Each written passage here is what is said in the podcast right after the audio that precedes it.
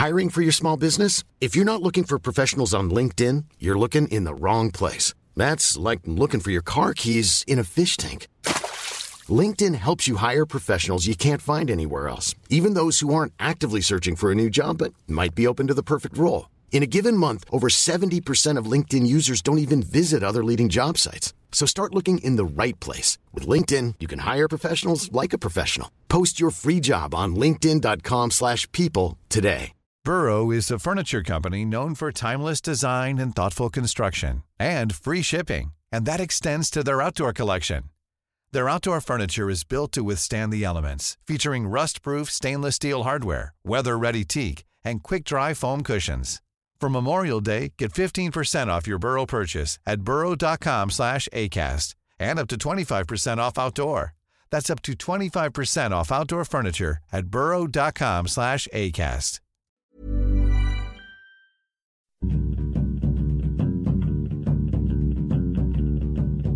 Hello, welcome to Film Fandango, the film podcast. I'm David Reed. This is Marek Larwood.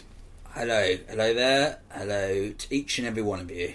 Now, this is one of our short podcasts as I'm away in on holiday at the moment. Sorry about that. This is a pre-record, so also apologies if you've uh, written to us and we've not got back to you yet or addressed your issue. It's coming, we promise. Now, uh, I only go. I only go on holidays for short breaks That's right. Because I am committed to this podcast. Whereas I'm a binge holidayer. I've not been in about eight years, so now I'm going to New York for three weeks. and you had to go and do it right now. right now, yeah. I'm sorry I had to take my holiday on one of the weeks we do this. Um, okay, so quick thing: what films have we watched recently? Loads. Let's talk about one you've watched. All right, I saw a film called Unknown. Have you heard of this? No. Very, it's very, uh, it's um, low budget film with some faces you'd recognise. It's got it stars Jim Caviezel, who was uh, Jesus in the Passion of the Christ. He also played the villain in Deja Vu, um, the. Uh, the well, last Tony Scott film, I believe. He only plays villains, this guy, doesn't he? Really? What Christ? what are you saying? Oh no! I've just exposed myself. As a Satanist? Yeah. Well, I don't know anymore. I don't know what I am anymore. What about No. you, buddy? Buddy, buddy- buddy looks very comfortable and loose next to you there. What happens But in it- Unknown? It, also has Greg Kinnear, who we all love, uh, and uh, it also has Joey Pantoliano from many, many things, uh, The Sopranos and The Matrix, etc., etc. Now, it's exciting from a writer's point of view. This movie is a locked room movie Like Saw. like Saw, the first one, or like uh, The Exam, or any of those, where basically it's one room, the concept drives the whole thing. It's this very story, character led piece. But the setup is five men wake up in a warehouse, and none of them remember who they are or why they're there They wake up at the same time. It's like an alarm clock thing. slowly over time. Jim Caviezel's the first to wake up, uh, but they slowly wake up. But one of them has been shot and is also handcuffed to a railing and is slowly bleeding out. And another one is tied to a. Um, potentially was tied to a chair and none of them know who they are they try to get out the warehouse and find it's for a warehouse incredibly tight security and there's a there's a keypad door that none of them because their memories are gone they don't know the way out They don't know anything at all, but any Anything names at all. or anything like that. no but they slowly pieced it all together and it unfolds from there so How do they piece it together if they don't know anything? um they they uh, there's a phone call there Okay. are press uh, cuttings in what in uh, you know an office room off the place. There is a burst gas canister that will probably explain how they lost their memories Do they get their memories back? slowly. Yes, but that's part of the ticking time bomb of Jeopardy because uh, the the great thing about this movie, and not to spoil it, is that they discover that some of them are good guys and some are bad guys, and there's a ticking clock of, and the bad guys are coming back. So the the other bad guys are coming back. So when they get here, the good guys, whoever they are amongst us, are going to get killed. So we're all going to band together to get out of here or or stop the bad guys because who knows which one of us it is. Uh, It's a lovely idea. Lovely I idea. I might be the bad guy in this room. I can't remember. You sure it's not Buddy? It's either me or Buddy. Um, really fun film. Really fun film, except at the end where it feels like the grubby finger of um, studio intervention has changed what the plot was at the end. Is it? Have you read up and found out if it's been? No, no, it just had that feeling of the rest of the script was really tight and leading to a point, and then it felt like they just bolted an extra twist on at the end that is totally unnecessary. And it, it ends really disappointingly. But if you stop it three minutes before the end, it's a really fun little rompy film. It's like you go for a really nice haircut. and The last moment, the, the hairdresser shaves a lightning bolt into the side of it. Yeah, yeah, yeah. Oh, just takes a piss down your back. Yeah, yeah, yeah.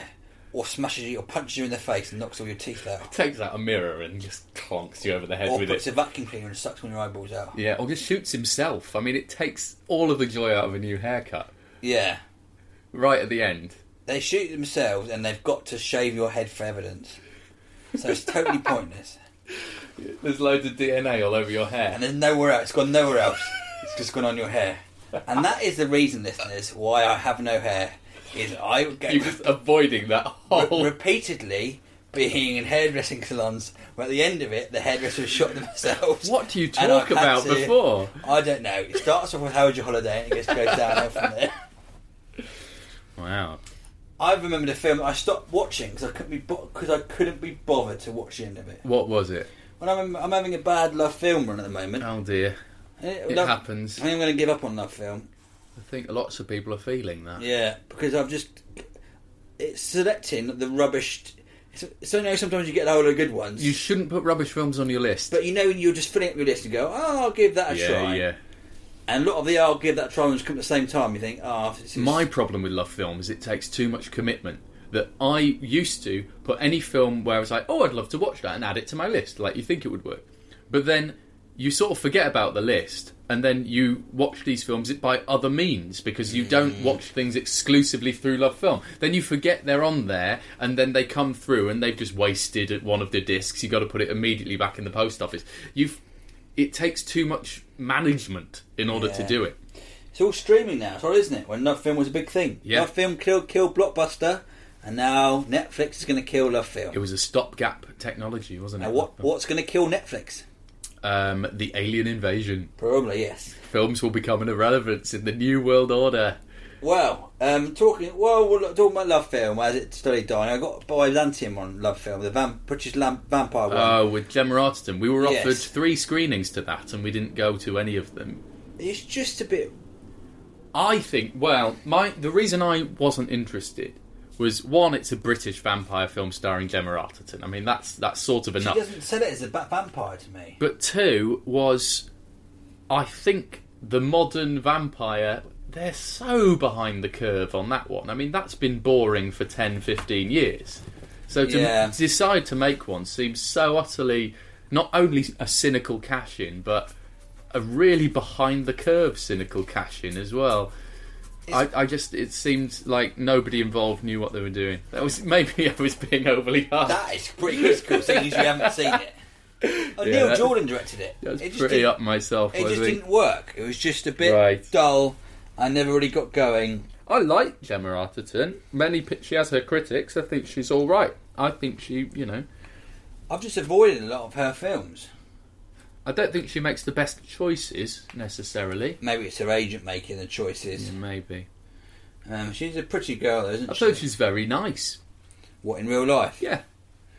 Do you do you know do you know her? No, no, but Humphrey Ker, who's been our guest quite a few times and is my one of my comedy partners, um, he was in a tiny role which he talked about actually on this podcast in uh, St Trinian's Two: The Legend of Fritton's Gold. Wow. which uh, Gemma Arterton, even Gemma Arterton, wasn't in uh, a whole lot. She sort of cameoed because she was the lead in the first one.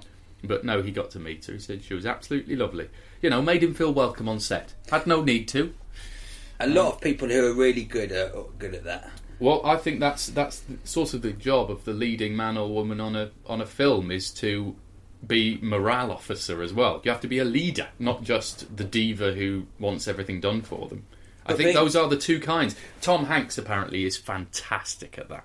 What being a diva? No, no, no. Fantastic at just like making everyone feel he knows everybody's name, you know, he he remembers everything about people and he just makes it feel like a family that they want to all work towards this film. Wow. Um Chow Yun Fat as well, weirdly. Apparently would on the uh, Pirates of the Caribbean 3, whichever one he's in in his bits, uh, he was uh, you know picking up picking up sandbags and moving them and going, "Where do you want this?" and just pitching in with the crew. Wow. Some people are actually nice people. Yeah, and then you hear terror horror stories about I others. always think where what I wonder what their motivation is. What for being nice? Oh, Marek, you've been in this world too long. You need to die and start over. That, I think I might need to because I don't trust. As soon as someone is nice, I always think, "What do you want?" I think I might have spoken Oh, this before. When you get. I mean, we both do comedy and acting, and occasionally get well, uh, more sporadically get bit parts in things. I'm basically doing Boris Johnson podcasts, and, and very rarely Can you use Buddy on one? Because his he's got quite a good Boris haircut, I think. Boris, if Boris gets a dog, I'll definitely get Buddy in. But it's, the runners, okay, who are the people who sort of uh, the young people they employ in their twenties, always Yeah. very nice. They're so over nice to you because they're, that's their job to be nice, isn't it? Well, also, I mean, yeah, I mean that's that's a niceness. Often they they hire nice people because the job takes taking so much flack. They can't have anybody who, with a mean streak. But also, they they are the low on the bottom of the ladder. So if the, if word gets out that they've pissed off one of the actors, they'll be gone. They'll be fired. Yeah. So they need to make everyone feel happy. I mean, the best runner we ever had, and I did a show called We Are Klang. There was a guy called Pete, and he knew. If you ever thought, "Oh, I fancy a cup of tea," before you even got to the sentence, It would be in your mouth. It- yeah, he would be spitting it into my mouth, pulling my ears apart so my mouth God. open, just like, just strangling my throat. So it's a strangle, but also at the same time Helping uh, you swallow. Yeah, I mean, you can't buy service like that, can you? incredible. He was in. So Pete, I, I think he must be doing quite well now. I mean, he must be. His name was Pete Griffiths, and one day he's going to be a producer or a first. So for people who don't know working films, there's it's like the first, second, and the third. And the third, the third assistant director just does a lot of the, is up from the runner, just does a lot of the crappy jobs, sort of ordering people around. The second, the one who does all the timings. Yeah. So they check when you're coming in, and and, Hugely important. and job. they always get you in about two hours early for every job, just in case your car's late. Yeah. And the first is the person who's on set, who's making the sure the filming runs to schedule. So basically, the arsehole. Yes. And then there's the director. Yeah. The first uh, uh, taking away the whole asshole role from the producer and the director. So job was to be the per- the person that They're you the, hate. the, the whip cracker, aren't they? The yeah, the whip, uh, the government whip of a of a Of a party, political Yeah. party. Yeah, yeah, absolutely. I would hate to be a first. I don't, I've, I've had some good first. You really appreciate one who doesn't get antsy, is just efficient. Like when you get those, like they're properly good. Yeah. Like it, it, they can they can really sour the mood or make it really fun to do. And the oddest thing about being on a set, on a TV or film set, is there is all, no matter what the weather, it could be snowing, could be freezing. There's always one of the sparks, like the electrician, the lighting crew, Yeah. in shorts. Yeah. No matter every single thing I filmed, which is uh, And he's than 20 probably called Neil. yeah, but they're always Oh, they're always in shorts. You go- It's up in, in Yeah. freezing snow, and they're still in shorts. And they're always called Neil. But weirdly, there's a huge proportion of electricians called Neil.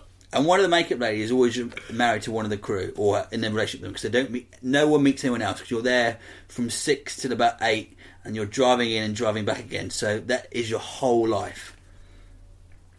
Anyway, that's probably a really boring insight. Oh, well, I mean, you know, this isn't a proper episode. We um, could get get out all of this stuff. So that is the uh, that is uh, the one of the filler episodes. It is. We're back talking about the films you see in the plane next week. Yes, and I can talk about uh, my experiences in uh, America, possibly, if I have any film related ones. You gonna go to the cinema out there? Well, maybe. I've never been to an American cinema, so I'd quite like to. Maybe go to um, an independent one rather than a multiplex, see what it's like. I mean, it's the it's the home of cinema. Absolutely, I must do.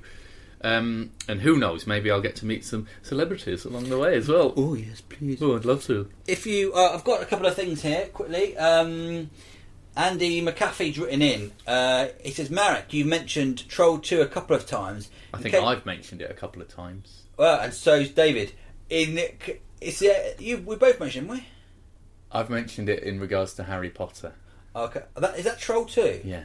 Okay. Oh yeah. In case you're unaware, which I'm sure you're not, there's a documentary about the film made by one of the kids in the film called Best Worst Movie. Oh, I am not aware of this. It is amazing. Have you seen it? Yeah, it explains watch Best Worst Movie before you watch Troll 2. Explains what all the things the huge mistakes which led to I one of love the funniest those. worst films of all like time. Lost in La Mancha is fascinating, just in terms of how if a director doesn't have the support of a great producer, they are screwed. There is nothing they can do. They will be producing crap. Mm. Like fascinating, sort of heartbreaking as well, though, isn't it? Life's pretty heartbreaking. oh God, seriously, I think suicide might be a good option for you. okay, but before I do that, I should read out a letter, right? Yeah, go on then. Um, this letter is from Anne Coletta. Maybe you should take up hairdressing. I'd Um, be really good at hairdressing, I think. Oh, wait there, I'm trying to find this letter. Here we go.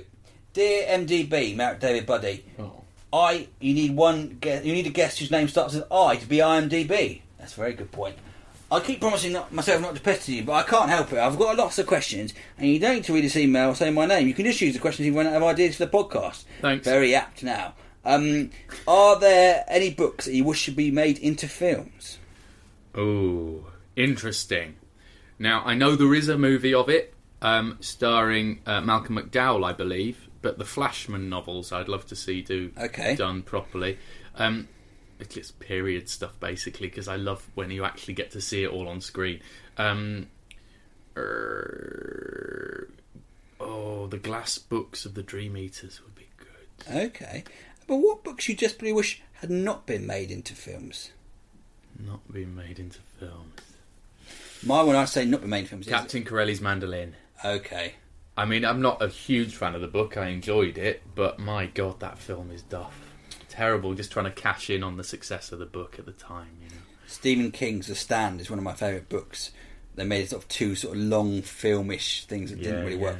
My brother's book called Freaks by Kieran Larwood is would be better than Harry Potter if it got made into a blooming film. So go and buy that. Which one is he in the uh, photo of uh, all of your family with your face Oh, from your the- film from a Uh, couple of he's the oldest one. He's my older brother. Okay.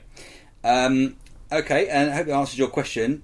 Uh, and here's a bit more. David, you said you watched The Shining at five. Yeah. I watched The Birds at five and Marathon Man shortly thereafter. Nice Wow. double bill there. Five-year-old's double bill. Incredible attention span for a five-year-old.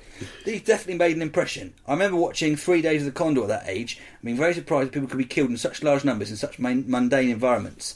What other films do you two watch at a very young age that left an indelible impression on you or introduced you to, completely new ideas or concepts? Oh God! I mean, that's casting my mind back. Have you got any that you can think of? I remember watching um, Basic Instinct with my mum and not realise when I was about I Ooh. think 14, 15, I didn't, we didn't realise what it was and it was quite Oh. graphic. And that was the start of a long love affair. Yeah, and, then, and that led to my little brother.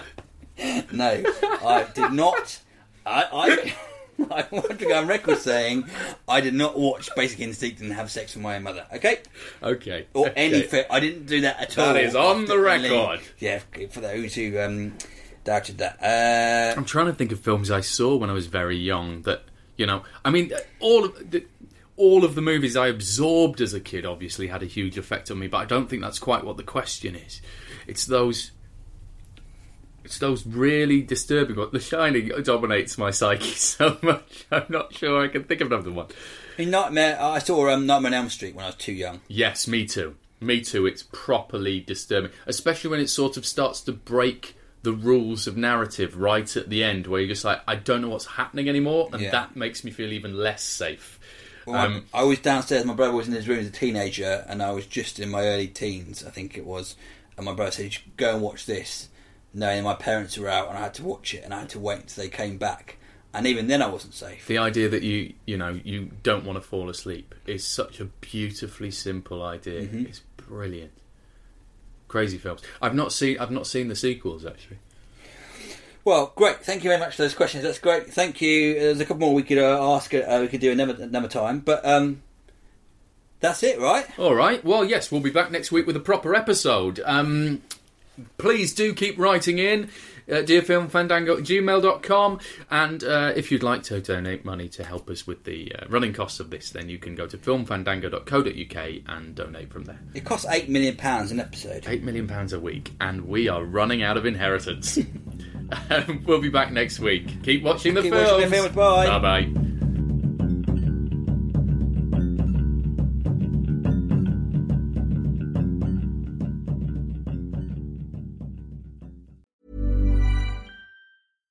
Flexibility is great. That's why there's yoga. Flexibility for your insurance coverage is great too. That's why there's United Healthcare Insurance Plans. Underwritten by Golden Rule Insurance Company, United Healthcare Insurance Plans offer flexible, budget friendly coverage for medical, vision, dental, and more. One of these plans may be right for you if you're, say, between jobs, coming off your parents' plan, turning a side hustle into a full hustle, or even missed open enrollment. Want more flexibility? Find out more about United Healthcare Insurance Plans at uh1.com.